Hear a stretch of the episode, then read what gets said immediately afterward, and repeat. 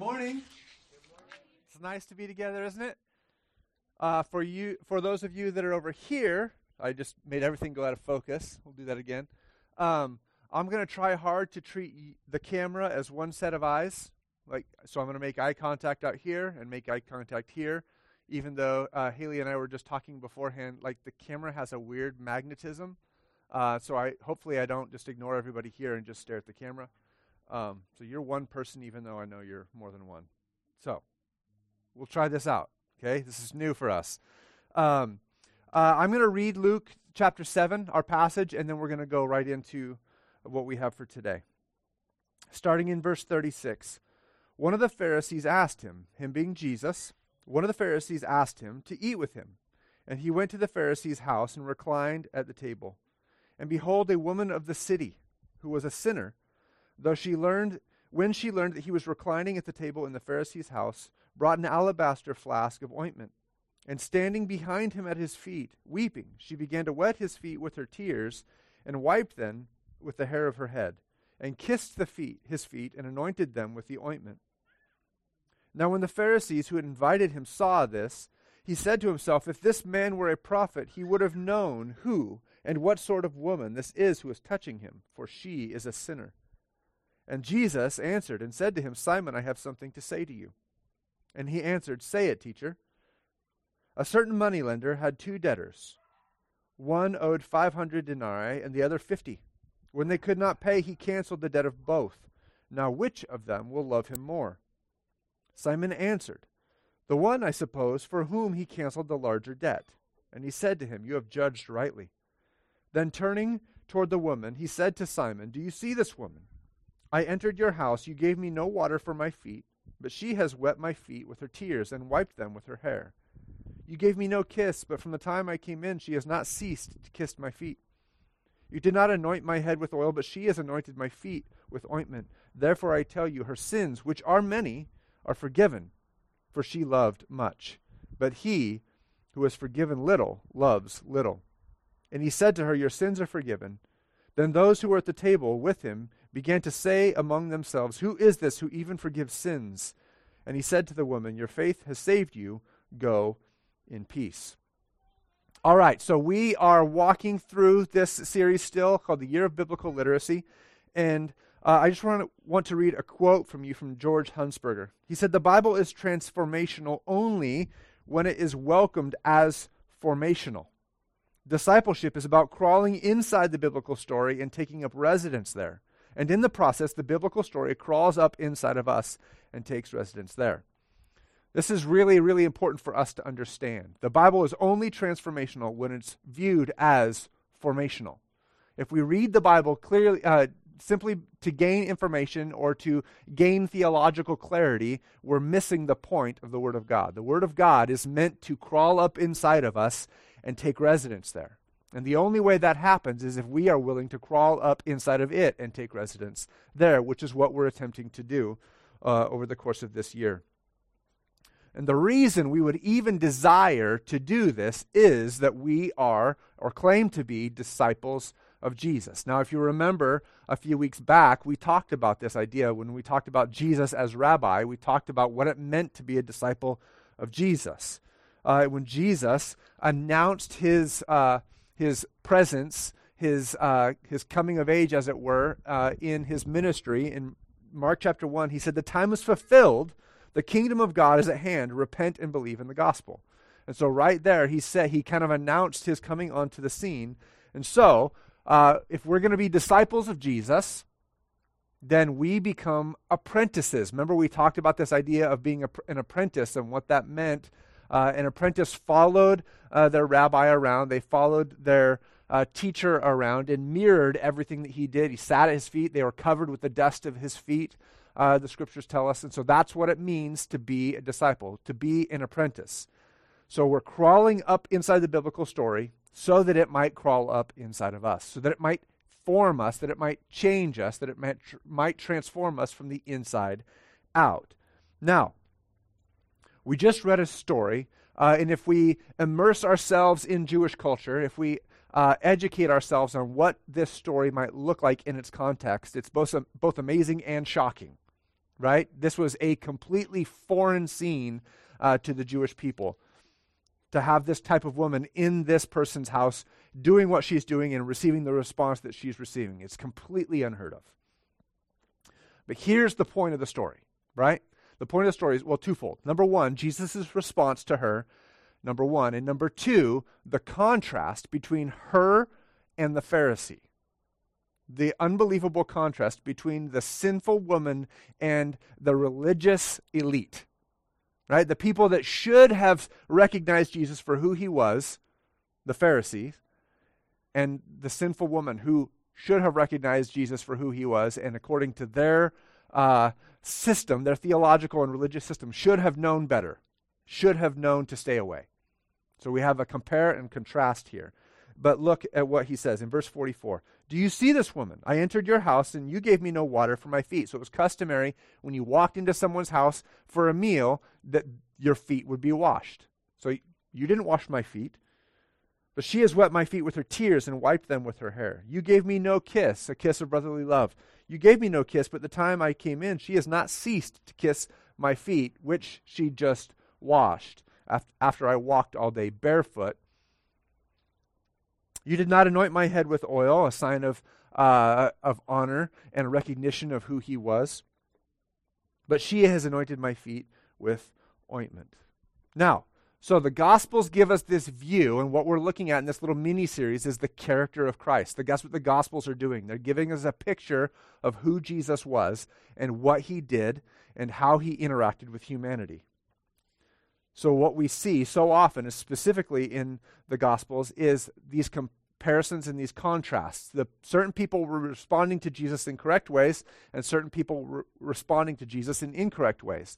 And so we can see Jesus' response to people and their responses to him. And then we can evaluate how, how Jesus responds to us and how then we should respond to him, right? We see in this story things we should model, both on her side we should model repentance and humility, but what we're going to focus on today is Jesus' response to her.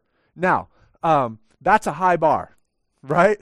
I mean, we're setting a high bar. How do we respond to the world around us as Jesus did?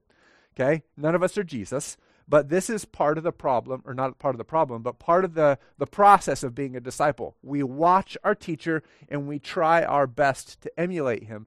Now, this is different than our modern idea of being an apprentice. Because if I'm going to be an apprentice of an electrician, um, was it four years? Anybody Mac? Four years? Two years? In two years, I become an electrician. Okay? Uh, I'm not going to become Jesus after I follow him for two years.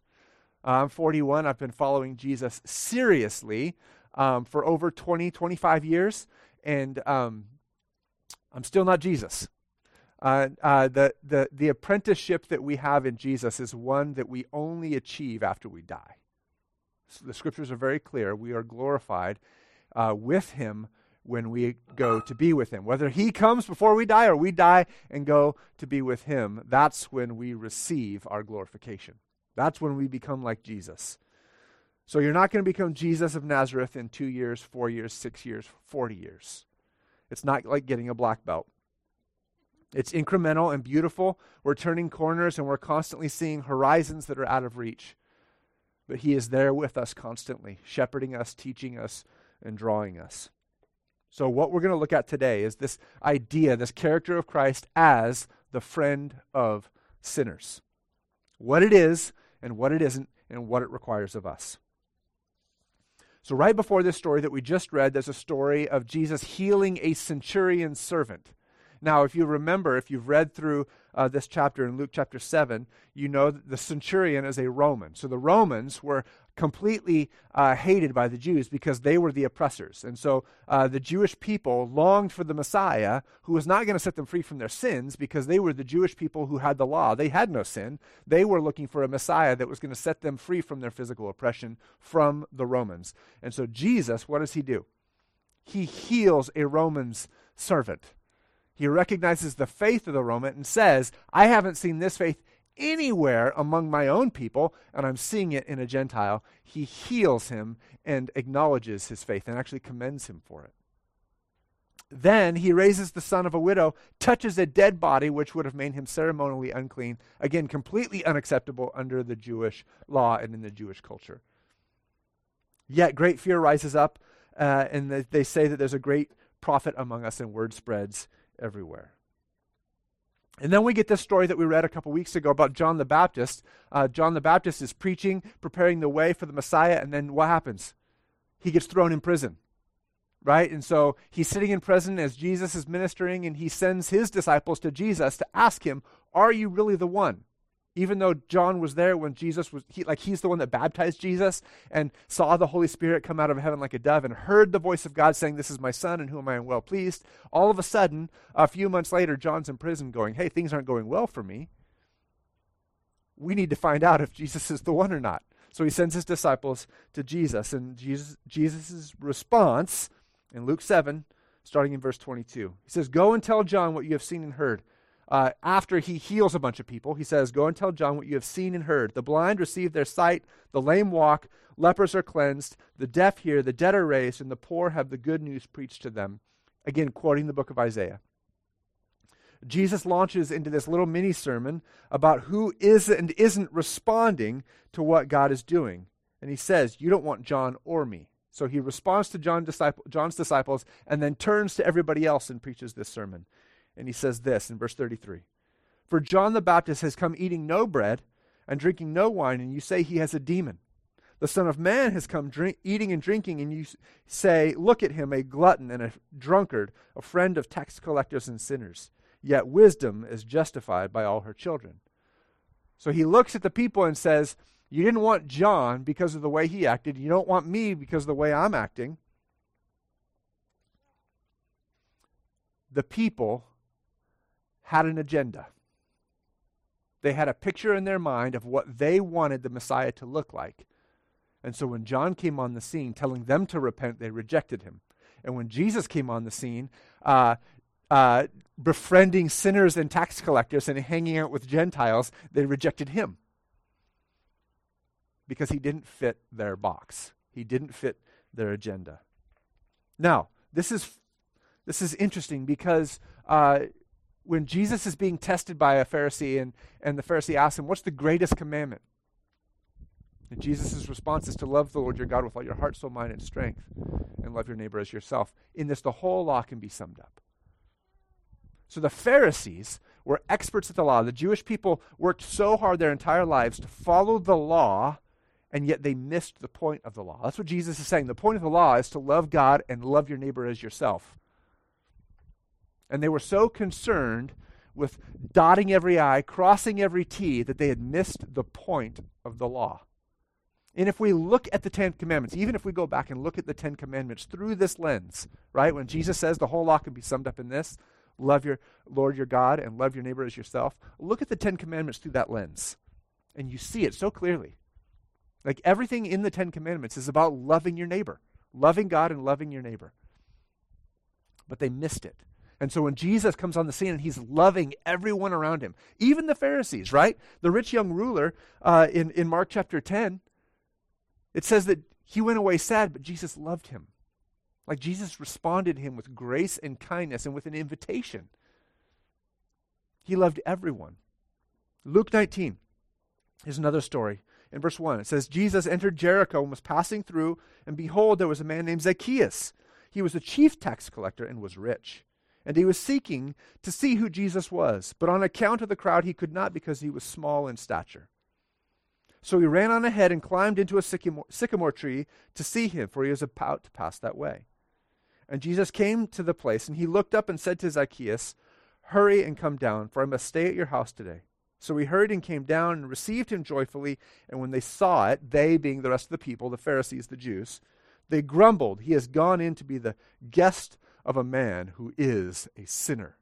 You see that word, the same response that they had to Jesus in his response to the woman that came in and anointed his feet with oil and, and washed his feet with her tears. They called him a sinner. How dare Jesus befriend him? He is a sinner.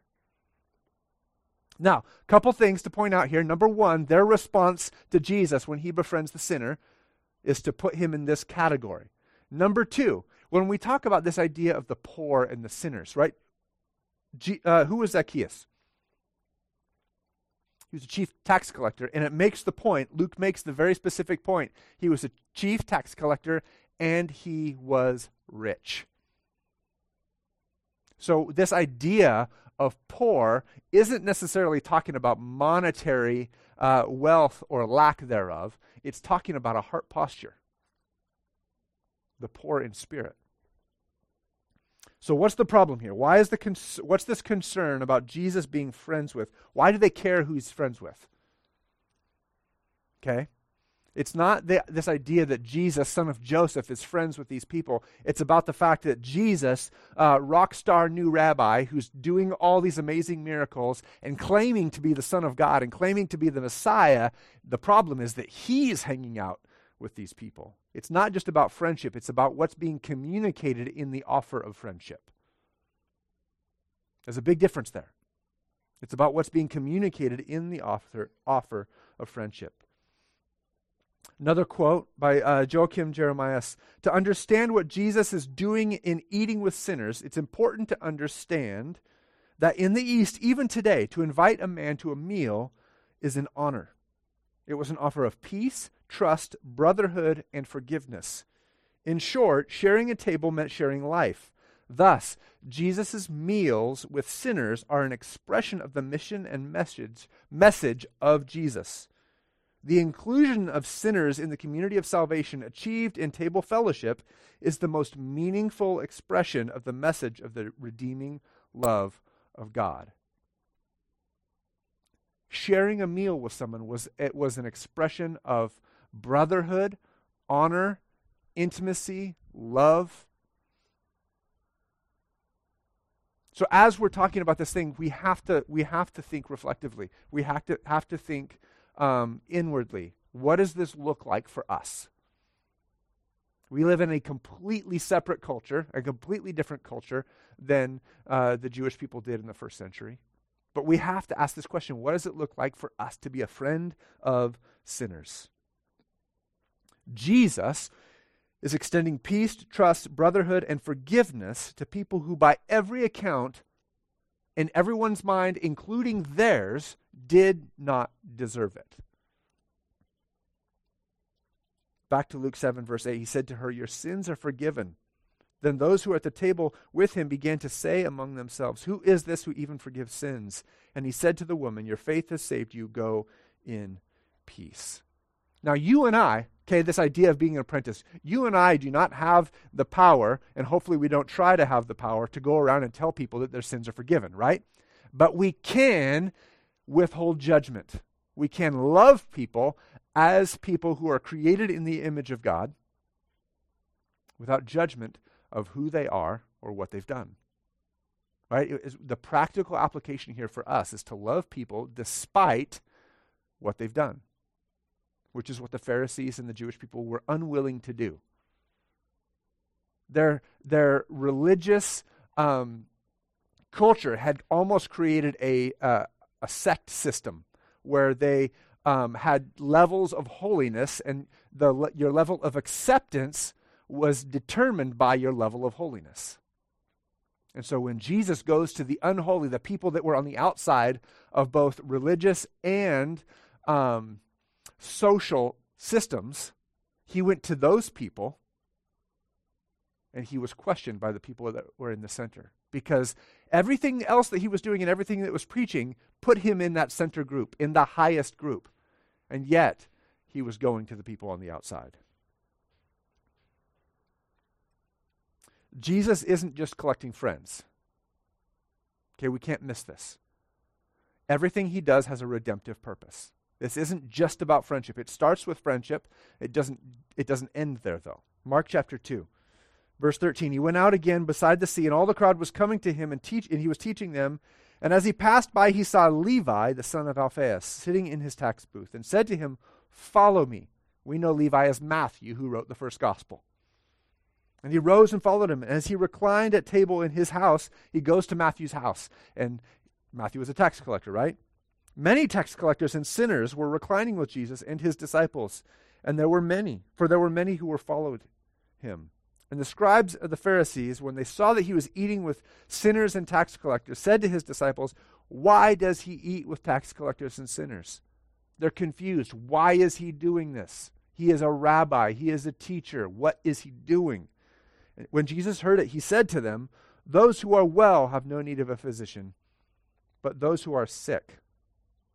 I came not to call the righteous, but sinners. I came not to call the righteous, but I came to call the sinners. Now, what is Jesus saying here? Is Jesus saying that those that, are the religious elite don't need a Messiah? What he's saying is that you think that you're righteous. You think that you have everything together.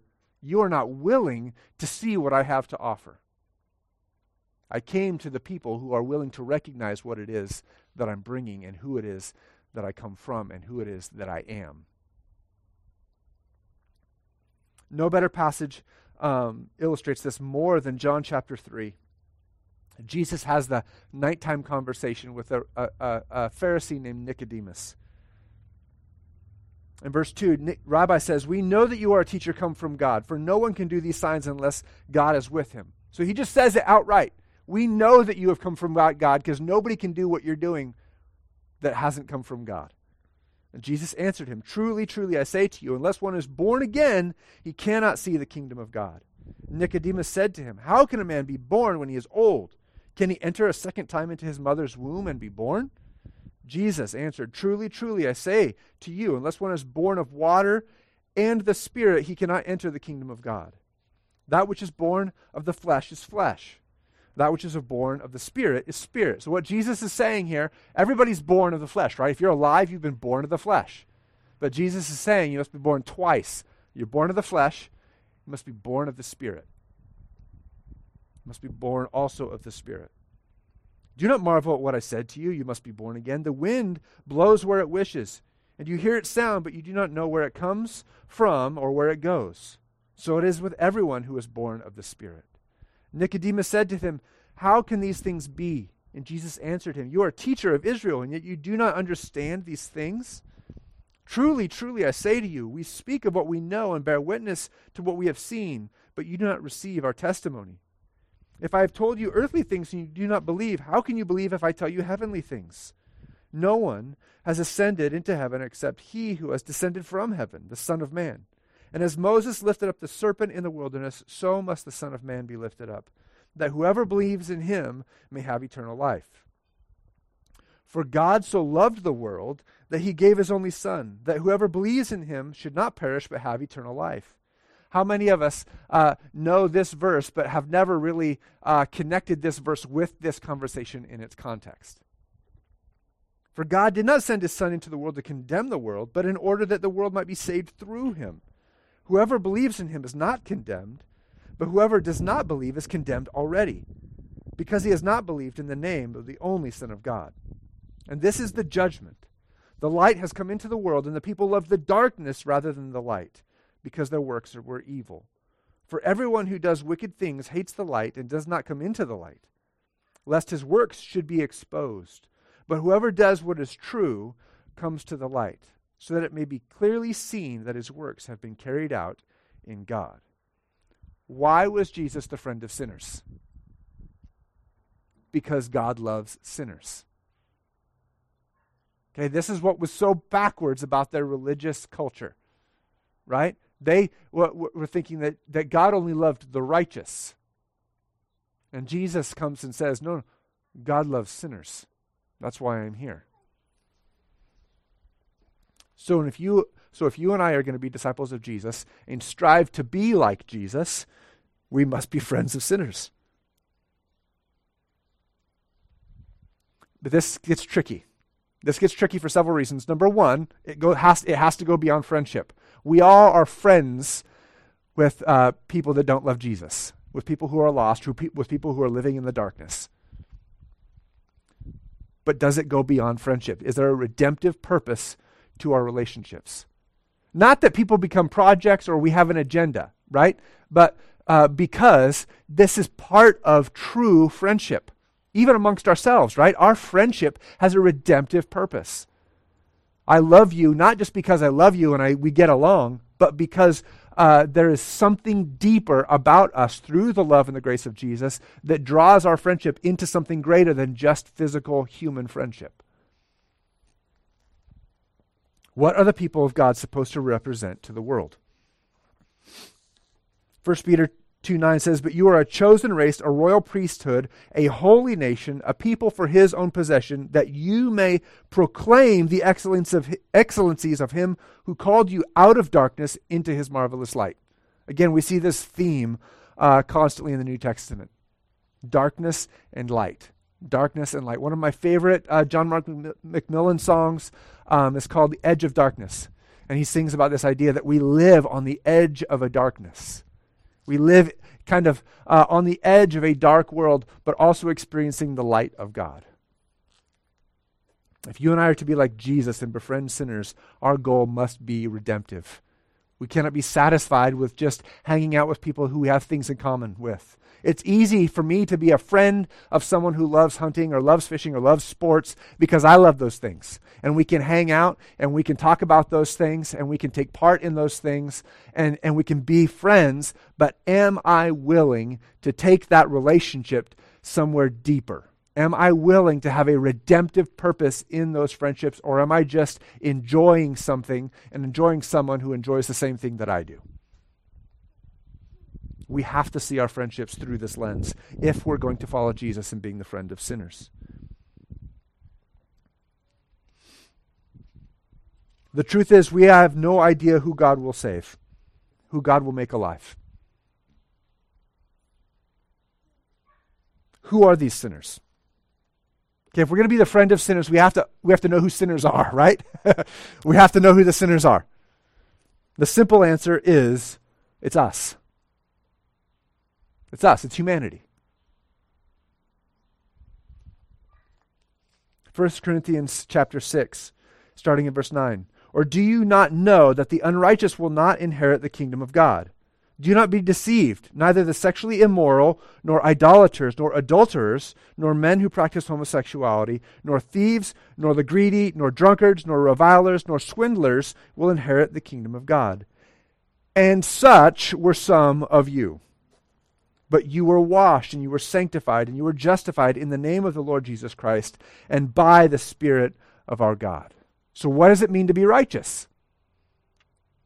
If, if the unrighteous will not inherit the kingdom of God, and then he goes down through this list of what unrighteousness looks like, which, by the way, describes all of us multiple times, right?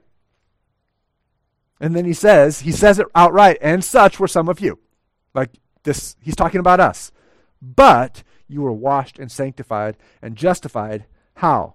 By the name of the Lord Jesus Christ, who loved sinners, who was the friend of sinners, who came for sinners, who died for sinners. And it is a crying shame that the church has de- developed a reputation for self righteousness. We have developed a reputation for self righteousness. Paul says we're all broken, messed up. He calls himself unworthy and the chief of sinners while he pens two thirds of the New Testament of what we call the Bible. Friend of sinners. No self righteousness whatsoever. And our constant pushback on this idea, right? When we talk about the church has developed this reputation for self righteousness, most of us respond with, Well, I'm not self righteous. I'm not like that. That's the church. That's other churches. That's not grace. That's other people. That's other churches. That's that other church on the other side of town, or that's that, right? But if we're willing, could we just sit in that for a minute? Like, let's go back to Daniel chapter 9. As Daniel sits and confesses the sins of his ancestors so that him and the people living with him might be forgiven for the sins that were committed 100, 200, 300 years before he was even born. Could we, as the church, confess the sins of the church collectively? Instead of just saying, I'm not guilty of that? Which, by the way, we probably are. A sinner in church? Aren't we all? But do sinners know that? Right? Do people that are living in darkness view the church and go, man, There's something about that place. They come into this place and go, Whoa, these people are all broken like me. Or do they come in and see a bunch of people put together really well on a Sunday morning, are making sure that their kids are really well behaved, and making sure that they talk just the right way because we're at church, people? Right? We all make the list multiple times. We are not the, we are not the healthy. We are the sick. And what makes us uh, what makes us disciples of Jesus is we're willing to say, I'm sick and I need healing. But then comes the biggest but in the Bible, or the biggest but in the world. See, we're at church. We're not talking like we're at church. Okay? Ephesians chapter 2 but God. Okay? Now, see, I took something crude and made it spiritual. I threw you off and then I brought it back. But God, being rich in mercy because of the great love with which He loved us. Okay? You were sick. Not only were you sick, but you were dead. Dead. In complete darkness, unable to find the light. What does Jesus do? But God, being rich in mercy because of, why was He rich in mercy? Because He loved sinners because of the great love with which he loved us, even when we were dead in our trespasses, made us alive together with Christ. By grace you have been saved. You were the person that did not deserve it. I was the person that did not deserve it and raised us up with him and seated us with him in the heavenly places in Christ Jesus, so that in the coming ages he might show the immeasurable riches of his grace and kindness towards us in Christ Jesus. Not were you only made alive, what not only were you healed, but you were given a place to receive honor and glory forever and ever, so that he might show the immeasurable riches of his grace and kindness towards us forever.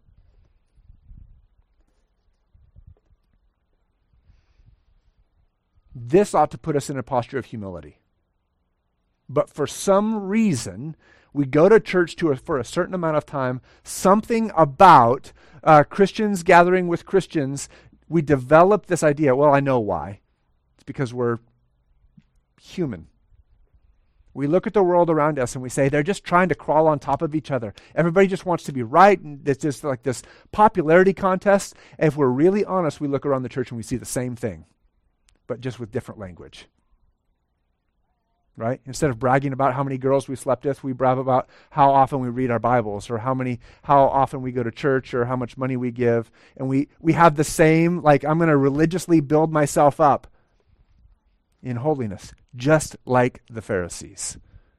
And we develop a culture that sinners walk into and want no part of because they feel judged and ostracized, whether you say it or not.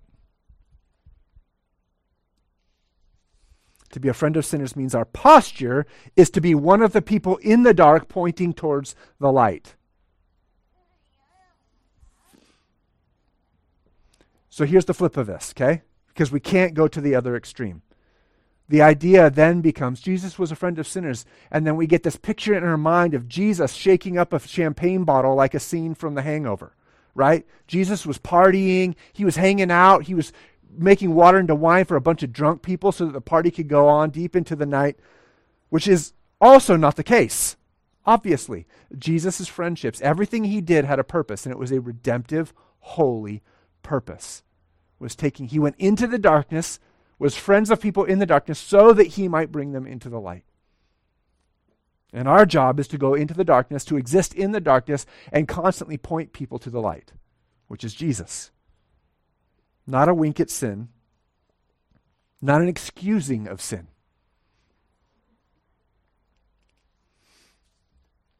So, who are the sinners in our day? Right? Because if we're honest, like, um, the Pharisees weren't looking at, like, the religious elite weren't looking at the leper colonies, goes, oh, like, oh, yeah, those sinners, they're living it up over there. I want to be like them. Or the poor outcast, the blind and the sick, right? So it looks different in our day because we don't live in a um, we, we don't live in a theocracy, um, and we don't live in a uh, mass, re- uh, like one religion society where we're all worshiping the same God and having the same standard of holiness. So it's up to each one of us to find the people around us who, the, who need the love and the light of Jesus. who are we going to be friends with? Christians, the ones who love to get in with the dirt and with the poor and the sick and the sinners. Is that our reputation? It should be.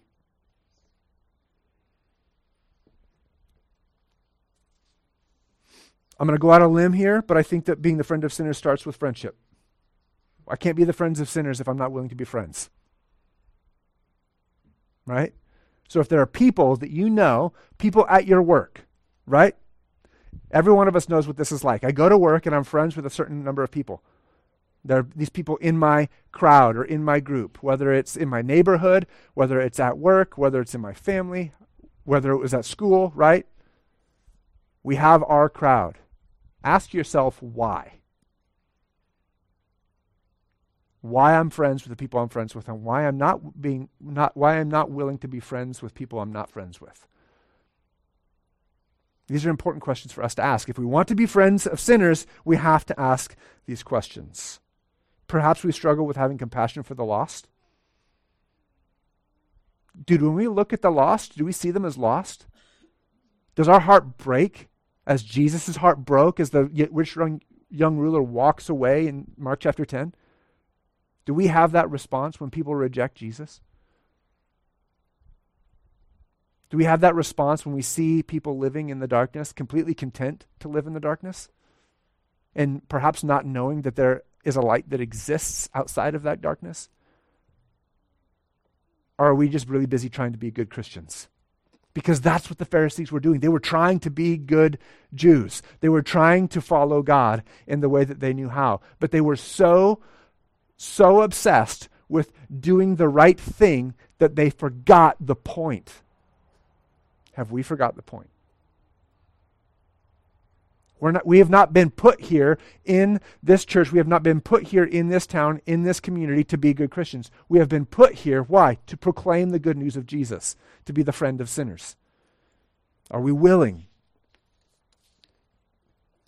I'm going to close with 1 Peter chapter 1. Hopefully, this reminds us. Starting in verse 3 Blessed be the God and Father of our Lord Jesus Christ According to his great mercy, he has caused us to be born again to a living hope through the resurrection of Jesus Christ from the dead, to an inheritance that is imperishable, undefiled, and unfading, kept in heaven for you, who by God's power are being guarded through faith for a salvation ready to be revealed in the last time. In this you rejoice now, though for a little while, if necessary, you are grieved by various trials so that the tested genuineness of your faith, more precious than gold that perishes though it is tested by fire, may be found to result in praise and glory and honor at the revelation of Jesus Christ. Though you have not seen him, you love him. Though you do not now see him, you believe in him and rejoice with joy that is inexpressible and filled with glory, obtaining the outcome of your faith, the salvation of your souls.